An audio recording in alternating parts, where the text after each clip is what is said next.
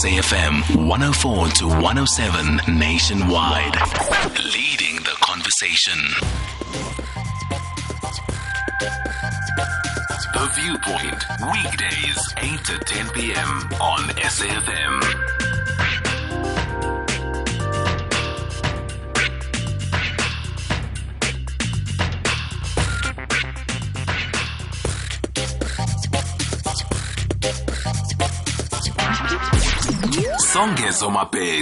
On The Viewpoint. We are back. We are live. This is SAFM Viewpoint 2107 is the time. Here's something that many South Africans would certainly be interested in. If not interested in, at least should be interested in. We are talking about ICASA finally going through with a much anticipated spectrum auction. There's a serious amount of jargon involved in this conversation, and I'm going to try my level best to tone it down, as would be my request to ICASA, that is the Independent Communications Authority of South Africa, its chairperson, Dr. Keabetswe Modimoeng. Dada, good evening. Thank you so much for joining us this evening. Uh, thank you. Thanks for the opportunity and greetings to the listeners. ICASA says it's ready for the long awaited auctioning of high demand spectrum. The regulator says the auctioning of the spectrum would involve six bidders Cell C, Liquid Telecoms, Rain, MTN, Telkom, of course, Vodacom. But despite its benefits to the economy, the auction process has been hindered by several legal challenges in the last two years. If you recall, the president making this pronouncement that at the end of that year, 2020, a spectrum auction would have been held not unless lawyers are involved, of course, and how they have been involved. A couple of cases lodged by Telkom against the process. We've seen it all, but here we are now, March 2022. It seems like the field and the grass has been cut and marked. The referee's on the turf. Now we're just waiting for the players to get the game going. Tell us, please, briefly, but take your time as you go through that. What is spectrum? What is a spectrum auction because I think that is a necessary point of departure for all of us to actually understand what is going on. Thank you. Uh, I I think first and foremost, I'm, I'm glad that you, of course, acknowledge the litigious uh, nature of what we are dealing with. So I'll try to, to respond uh, in a manner that does not uh, compromise sure, any absolutely. any issue. Yeah.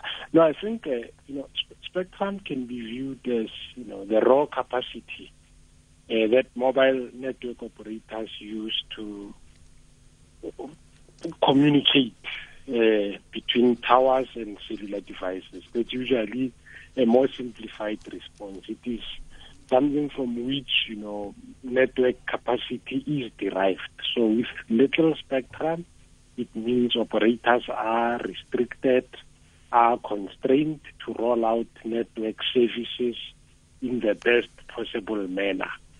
So now operators need require spectrum. These you know airwaves Mhm. they require spectrum so that they will be able to improve the user experience. Voice, the clarity and quality of our calls will be much more clearer. They will be able to cover outflung, you know, areas which are not necessarily in, urban settings.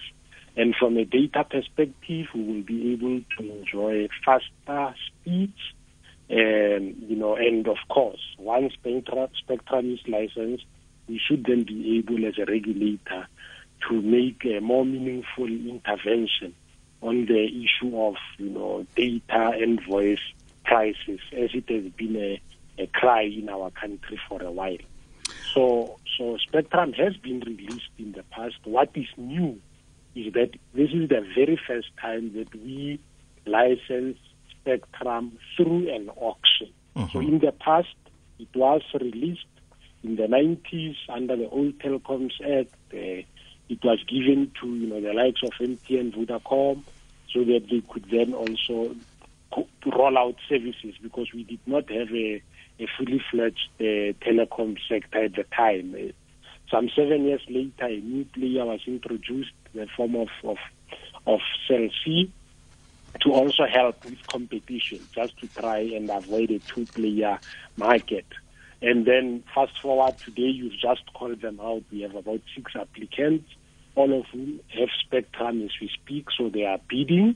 so they can have more spectrum and roll out more services and, and so forth. So that's in a, in, in, a, in a sense. So we opted for the auction because uh, an auction method, you know, is international best practice. Before we get into the auction there, my brother, just, just, just hang on a second because I do want to bring people in. So essentially, when you talk about what is spectrum, if I can just go back a few lines, essentially, if I can explain it to the listener, this is how the availability or otherwise of spectrum affects one. You are on a phone call, you are driving, and somewhere along the road you lose network. That is because when you start the phone call, you are, say, connecting to tower A.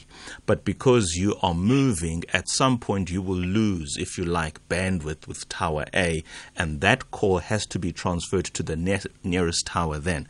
Tower B. And sometimes these dropped calls or the loss of network, or when you're calling through data, it says reconnecting. It is because the transfer from Tower A to Tower B is not happening efficiently enough so that your experience as one on the phone doesn't manifest as a dropped call or connecting or, oh, what happened there? I lost you, I lost you. Is that essentially what it is? So, this spectrum rollout is to increase the capacity of those service providers to ultimately what it boils down to the user experience being that they can traffic more calls and the better experience of the user, both on voice and data. Is that an effective way of understanding what spectrum is and how I access or use it? That's correct. No, I mean you are you are spot on, and I mean even in congested areas. You know, sometimes people would then say in our area, uh, normally during the week, we it's okay. I can make phone calls without a problem, but over weekend, but not on Christmas Eve or New Year's absolutely, Eve. Absolutely, absolutely. So Spectrum will help also with that kind of uh, capacity to take, uh, you know, more users at a particular moment The question then becomes because I'm going to ask you this question by throwing it forward to the rollout itself, the auction that you made mention of. Of course, you're saying it's the first time that's happening in this country because perhaps the regulatory framework back then didn't quite allow for it to be done the way that it is going to be happening now. But insofar as it relates to telecoms infrastructure, when you talk about 2G, 3G, South Africa was one of the first countries to go out with this 3G. Somewhere along the line in the last 20 years, we have lost our way. I'm saying we've lost our way in the sense that the rest of the world has caught up and some are rolling out very elaborately 5G network where South Africa isn't quite there. What might you attribute, if you like, the lag in the last two decades to, such that now we're having for the first time a spectrum auction that is all too commonplace, say, in other jurisdictions? Yes. So I think, of course, the issue of, of litigation, and it has then been tied on to the method of assignment.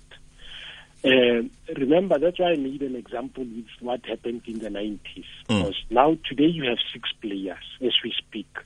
Now, if ICASA was to wake up tomorrow and say we have spectrum and we are distributing it, now that's a recipe for, for, for disaster because you are going to be accused of having given it to this one and not the other. Best so, believe so the competition authorities will be onto you very quickly. Absolutely. So because we've got spectrum scarcity, uh, there is more demand than the available spectrum, and operators more or less would be vying for the same, you know, uh, uh, bands that are that are to be auctioned. Now, in us deciding on the method of assignment, then there has been issues in the in the past. It was a bit easier to do it administratively because of the number of players you know, uh, and, and the, the, realities of the time. As I've said, the sector was new. But today, we needed to really jump all the hoops to arrive to where we are today in terms of uh, designing, you know, an auction, uh, inviting everyone who holds a network service license. By the way, it was not just an invitation to six operators. Mm-hmm. It was an invitation to everyone who holds a network service uh, license uh, of course, they would, they would be set, you know, parameters and application fee just to make sure that at least the auction, there is a particular area that people who apply are people who have the means financially and economically to, to roll out services. So it ended up being the six uh, infrastructure-based players, and they will be uh, competing. And it will also help us to get the actual fair value of spectrum because once it's there, we can employ economists as we've done to try and get a sense of how to cost, you know, the, the, the sub one gig spectrum, maybe the spectrum that's currently used for digital migration as an example. But the fair value, the real value, will be determined in auction as, as bidders will be, you know, toing and froing for for that particular acquisition. Okay, so there are four bands here the radio frequency spectrum in the 700 megahertz, 800 megahertz, 2600 megahertz, and 3500 megahertz. In each of these bands, you are looking for one service provider. Is that correct? No, no, not not really. Okay. So, not not yeah. So so these bands uh, they've been you know sliced up. If I can be within Yes, 700, it's been sliced up. 800 the same. So an operator will come and say, I only want you know this portion or this quantum within 700 or within 2600. I want this particular quantum, or I will participate in bidding for 800 and maybe 3.5, depending also Sure. on their business models and uh, uh, you know business strategies going into the future. Because Yes. you, I mean, operators now know that wow, you know, the utilization patterns are shifting from more voice to data right now, and as they enter into the auction, they might then say, no, maybe based on the spectrum that we have for the provision of voice services, we might want to prioritize the data. You know, uh, more of, of, of your capacity spectrum than the sub one gig is more is more coverage, your 700, 800, and the upper bands are good for capacity. That's why they are often utilized for 5G services and you know data consumption and so forth. Yeah, this is a free lesson on, tom- on telecommunications law. I have the chairperson at the Independent Communications Authority of South Africa, ICASA, Dr. Keabetswe Modimoeng, who is talking to us about the much anticipated spectrum auction. After this very short ad break, we continue the conversation. We're going to ask questions about data prices. We're going to ask about the impact of crime, particularly when battery towers are stolen and the impact that is, one, on data prices, and two, you, the consumer at home, in not having a line that is credible and consistent and that gives you the sorts of network you actually expect from your service provider, whereas it any whereas it is anything but the fault of the service provider. And of course, as the world moves away from voice and into the data driven market, we're going to engage some of those questions and exactly what is a service provider buying when they are buying space in the megahertz bands 700, 800, 2600, 3500. We're going to get into this thing that we talk too often about, seldom with a full understanding that we are all due to know. 2119 after the break. We continue. Bring conventional wisdom on its head. Songezo Mapete on SAFM. I don't imagine I'm the only person who's interested in trying to understand the world of telecommunications in South Africa, more especially when we are talking about the spectrum auction that was first dangled as a carrot in the 2020 State of the Nation address by President Ramaphosa, saying that the spectrum auction would indeed be rolled out by the end of that year.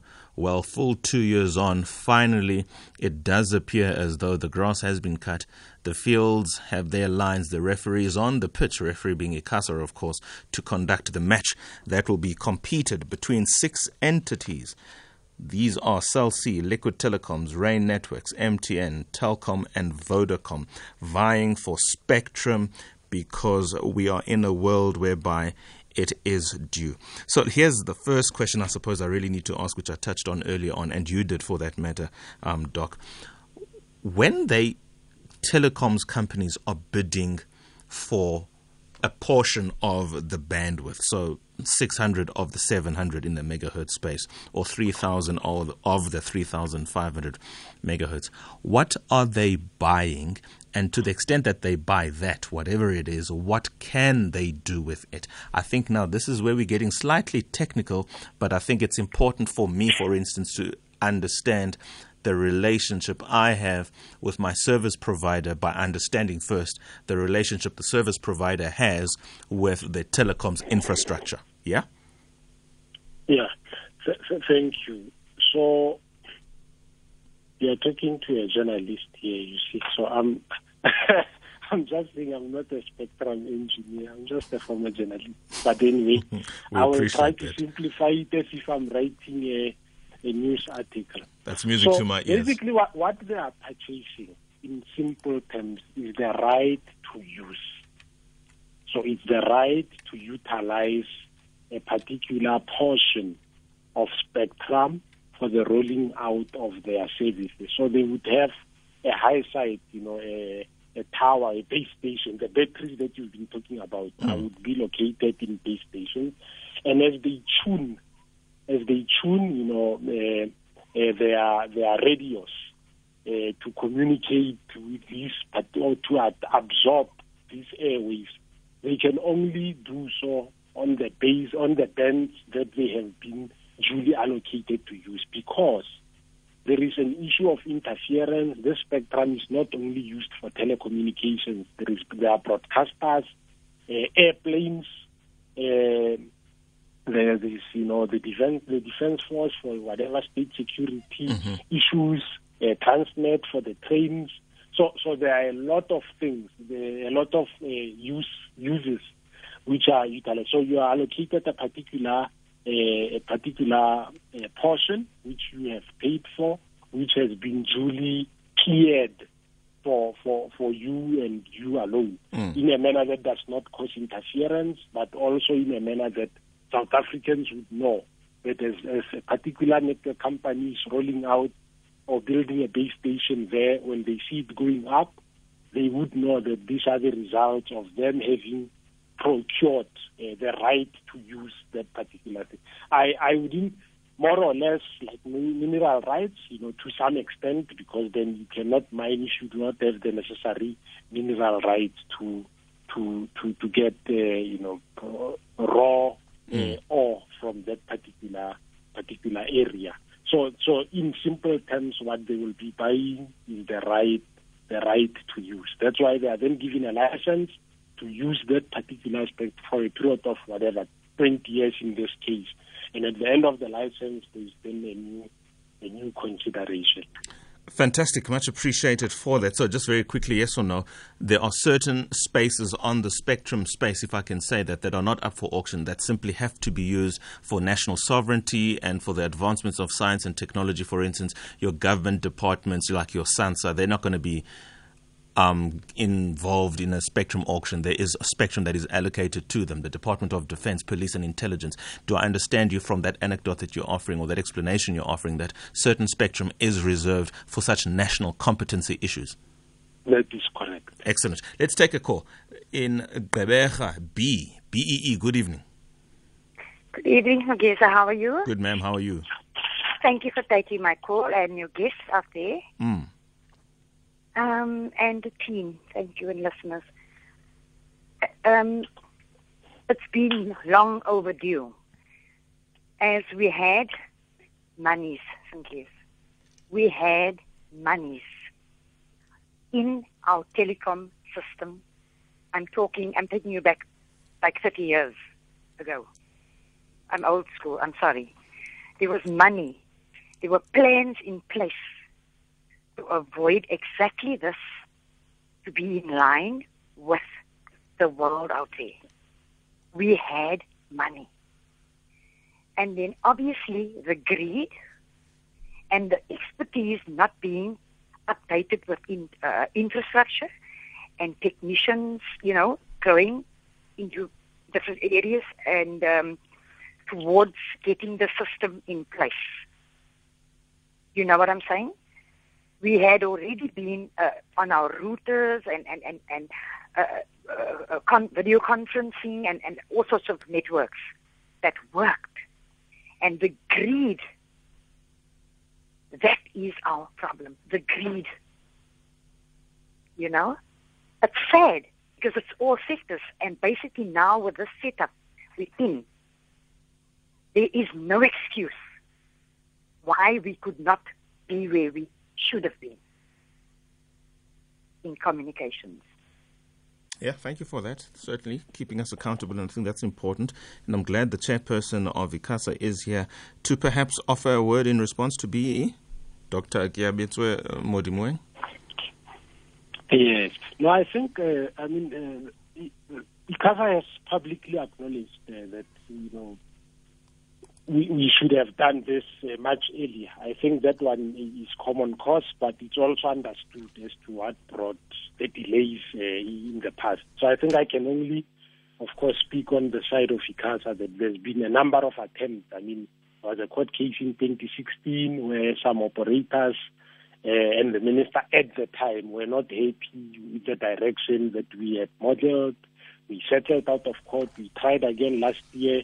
So it has not been on our side for, for lack of trying. But there is a lot of interconnectedness as well between this process and the digital migration process because the sub 1 gig spectrum is currently used by broadcasters. So, so as we know, last week the minister announced that there will be switch off from province to province, and the cut-off date is end of March, which is also progress.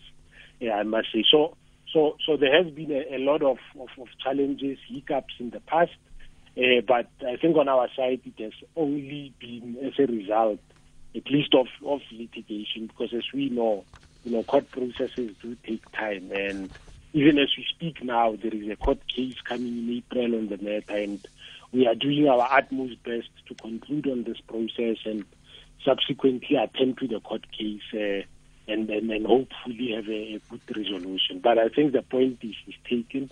Uh, it's just about you know good leadership, ethical leadership, which we, we really subscribe to. Okay, thank you so much. Thank you for that response. And I think there's only one thing left to say because I was going to talk about the impact of crime insofar as it relates to, for instance, battery towers being stolen. But I think I'll just park that for a moment and just ask, particularly as now from tomorrow being the 8th of March, just tell us about the salient features of what we can expect between today, or rather between tomorrow and the 10th of March, because these are seriously important dates in your calendar on the Spectrum auction. Yes, thanks. So, so the auction will commence. Uh, we, you know, we, I mean, it might last a week, it might last two weeks. Uh, we've seen auctions in other jurisdictions even taking three weeks. It depends on the dynamics at play. But tomorrow marks the official commencement of the auction, and we, we, you know, tomorrow is the, the first leg uh, the opt-in, now without being too technical on the auction rules, but it mm. commences tomorrow and then it will run. By Friday, we should have a sense of how it's progressing and maybe it might then overlap into the next week. And once everything is done, it's audited, collated, we will communicate with the public on the auction outcome.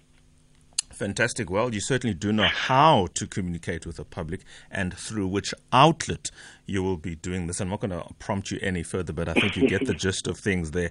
And uh, Dade, thank you so much for your time. That is the chairperson of ICASA, Dr. Keabetswe Modimoeng, who says he is a journalist, but my goodness gracious me, listen to this for a bit of a proof. I want to prop you up a bit here.